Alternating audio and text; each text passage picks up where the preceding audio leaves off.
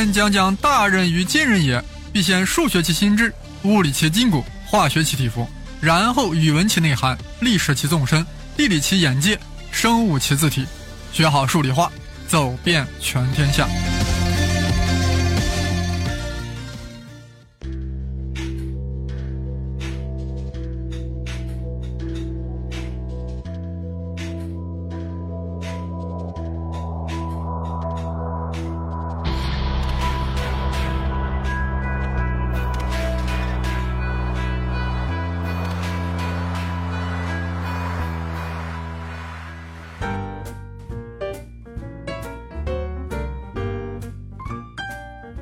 大家好，申老师今天不聊数理化，聊一聊历史文化。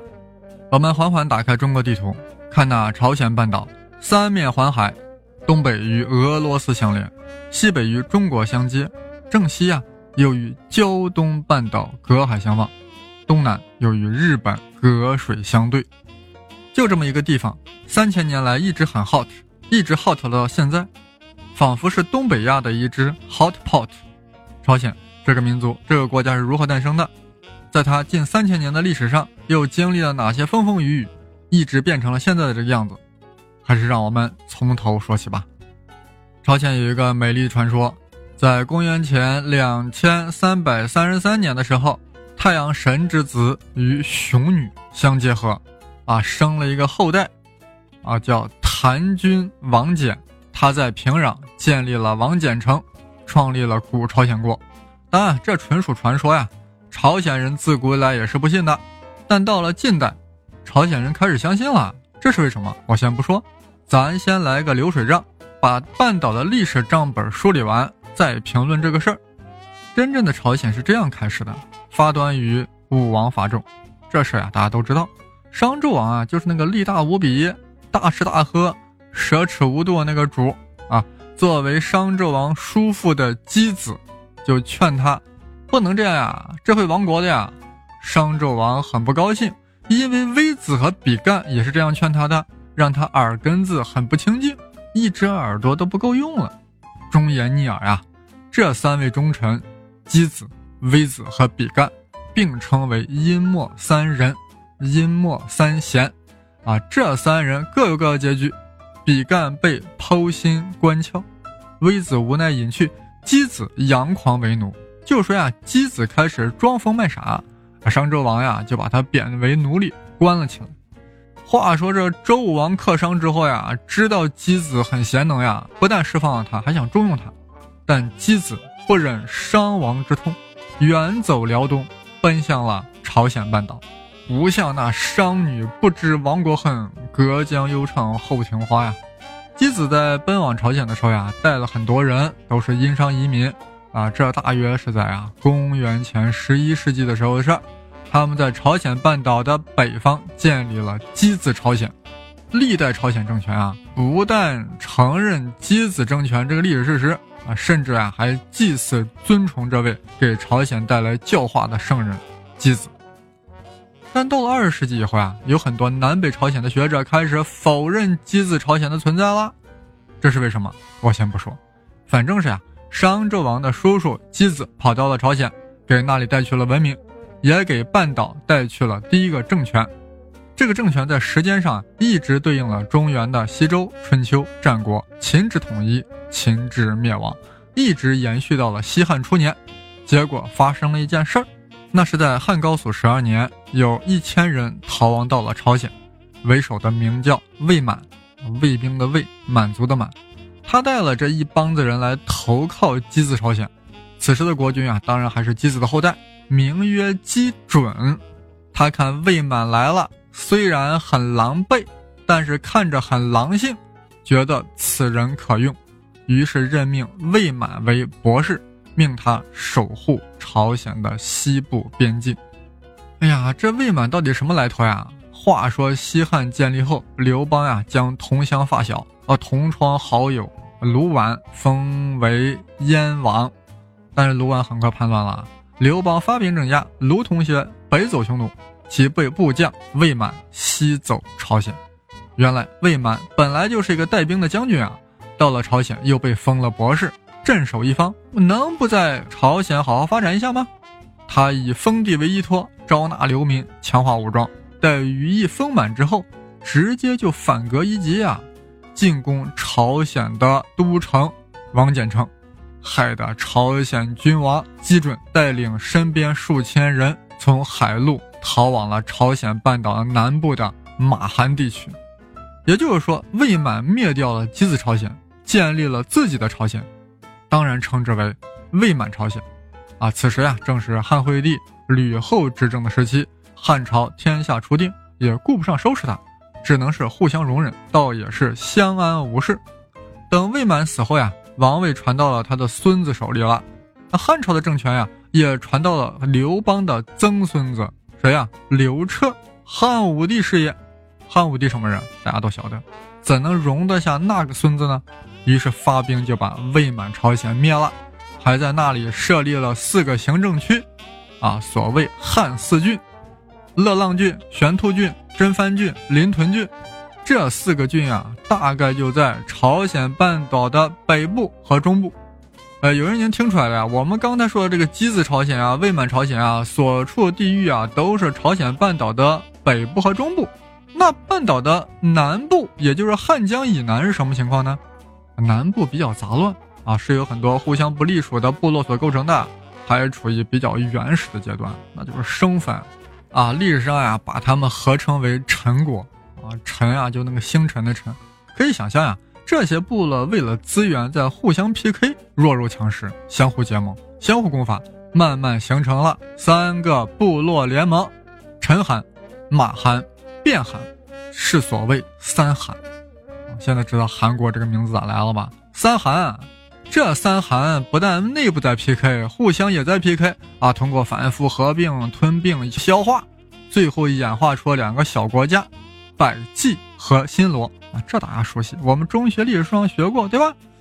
与此同时，半岛北部的汉四郡也在演化，这其中出现了一个新政权，历史上很有名啊，一个很高端美丽的名字，那就是高句丽。高句丽啊，本来是一个县的名字。这个县呀，属于玄兔郡。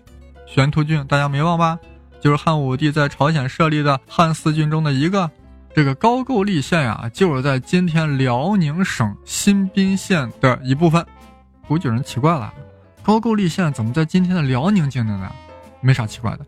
这个汉四郡中的玄兔郡啊，就是横跨在目前的中朝边境线的两侧，鸭绿江从。玄兔郡缓缓流过，仿佛在诉说着玄兔郡当年的故事。说了半天，这个历史上很有名的高句丽政权啊，就起源于高句丽县，大约就在辽宁的新宾县。那肯定是一个牛人才把高句丽做高、做大、做立了，对不对？对的，他姓啥？他姓高啊，名字叫朱猛。朱猛何人？本是扶余王子，但射箭太准，打猎太猛。给其他王子带来巨大压力，搞得自己都没有朋友了，在浮云没法混了。于是这个社霸呀就跑了。经过一番折腾，就在高句丽县建国了。那一年是公元前三十二年，当时的汉朝已经到了汉元帝。汉元帝就是送王昭君出塞的那个西汉皇帝。哎呀，那一边是昭君出塞，这一边啊是朱猛建国，大家都没有闲着。说到这里啊，大家应该明白，这个高句丽啊，应该属于中国历史的范畴，是中国历史上的一个地方政权。当然，跟朝鲜半岛也是有关系的。朱猛建立的这高句丽啊，肯定和他爸爸的扶余国是敌对关系啊。而高句丽又在汉四军之内，肯定与汉朝也是敌对关系啊。所以中原与扶余啊，经常联合作战，打击高句丽。但这高句丽啊，是越打越强。其内部从松散的部落国家演变成为了集权化了的国家，而且领土还不断的向四面扩张，尤其是向朝鲜半岛扩张。而中原王朝已经从西汉、东汉进入三国时期，高句丽啊与曹魏政权还发生了激烈的冲突。当时曹操已经死了呀，曹操的后代曹魏政权出兵讨伐高句丽，一度捣毁了高句丽的都城。以为是把高句丽给灭了，但几十年后，高句丽死灰复燃，最终将原来的汉四郡全部吞并。是的，高句丽做大了，大到了与朝鲜半岛南部那两个国家接壤的地步。哪两个国家没忘吧？百济和新罗呀，百济和新罗这三个国家一接壤，岂不要上演朝鲜半岛的微型《三国演义》？起初高句丽很强势，啊，搞得百济和新罗都成高句丽的附庸国了。渐渐的，高句丽内部出现了问题，啊，有两派势力在王位继承上进行争斗，呈现了衰落的趋势。于是，百济和新罗呀开始联合攻打高句丽。令高句丽丧失了半岛中部的汉江流域，肥沃的汉江流域。当然，后来也有好消息，百济跟新罗互相闹矛盾了啊，新罗呀开始搞人家百济了。但是又出现了令高句丽更闹心的事儿，他闹心啥呀？隋文帝再次统一了分裂数百年的中国，而且隋文帝啊开始发兵攻打高句丽了，啊，分水陆两军攻打高句丽啊。幸亏海上遇到大风，隋军出兵不利，草草撤军了。就这也把高句丽王吓尿了，赶快上表称臣啊！当时高句丽王名字叫高原，他上表自称为辽东粪土陈元。哇塞，这这会说呀！再念一遍啊，他自称为辽东粪土陈元，意思就是说呀，辽东辽东蓝翔分校校长高原如何如何。这隋文帝啊，也就弄了一次。他儿子登基以后啊，更来劲，来了一个三征高句丽，把自己就搞成了隋炀帝啊，拖出了一个大唐王朝。大家想一想，高句丽被三征了，虽然没有被征死，但也征的是元气大伤呀。而高句丽南边的新罗开始蒸蒸日上了。话说唐朝贞观年间，唐军呀，先后攻灭了东突厥、吐谷浑、西域诸国，打败了薛延陀。啊这四夷微服李世民，大家连呼天可汗。正在此时，新罗也是遣使入唐呀，把李世民膜拜了一番，然后顺便说了一通高句丽的坏话。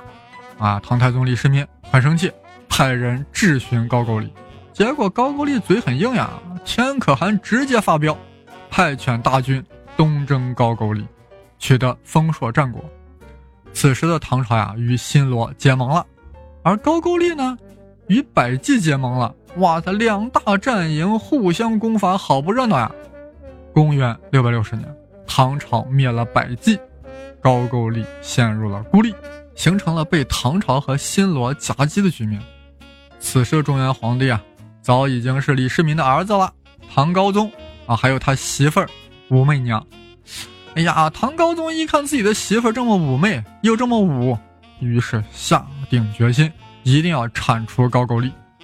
公元六六六年，唐高宗派李绩、薛仁贵大举出兵呀，结果是六六六，李薛二人大破高句丽，直逼平壤城下，围困数月，终于有高僧打开城门。唐军入城后，俘虏了高句丽第二十七代国王。高藏，啊，并且呀，唐军还将高句丽贵族及大部分富户呀及数十万百姓迁入到了中原各地，最终融化到中华民族之中了。从此，历史上显赫一时的高句丽就 disappear 了，彻底消亡了。高句丽虽然消亡了呀，但在二百五十年后，朝鲜半岛上又出现了一个高丽政权，一个去掉了勾的高丽政权。是谁？在借尸还魂，试图借用高句丽大名为他强身健体，捞取政治筹码，以至于后世之人将高句丽与高丽混为一谈，甚至有一些别有用心的人试图将属于中国历史的高句丽政权纳入到那个半岛的历史。这个我们下期接着讲。这期节目呀，我们就要结束了。想要探讨问题的朋友啊，可以来我的微信，我在那里建了一个谈地说天群。那里人才济济，大家可以互相切磋。我的微信号是 Victor 生粒子，就是 V I C T O R 再加上生粒子的全拼啊，也可以加微博和我探讨。我的新浪微博是生粒子，当然是带竹字头的生，毛粒子的粒子。我们下周再见。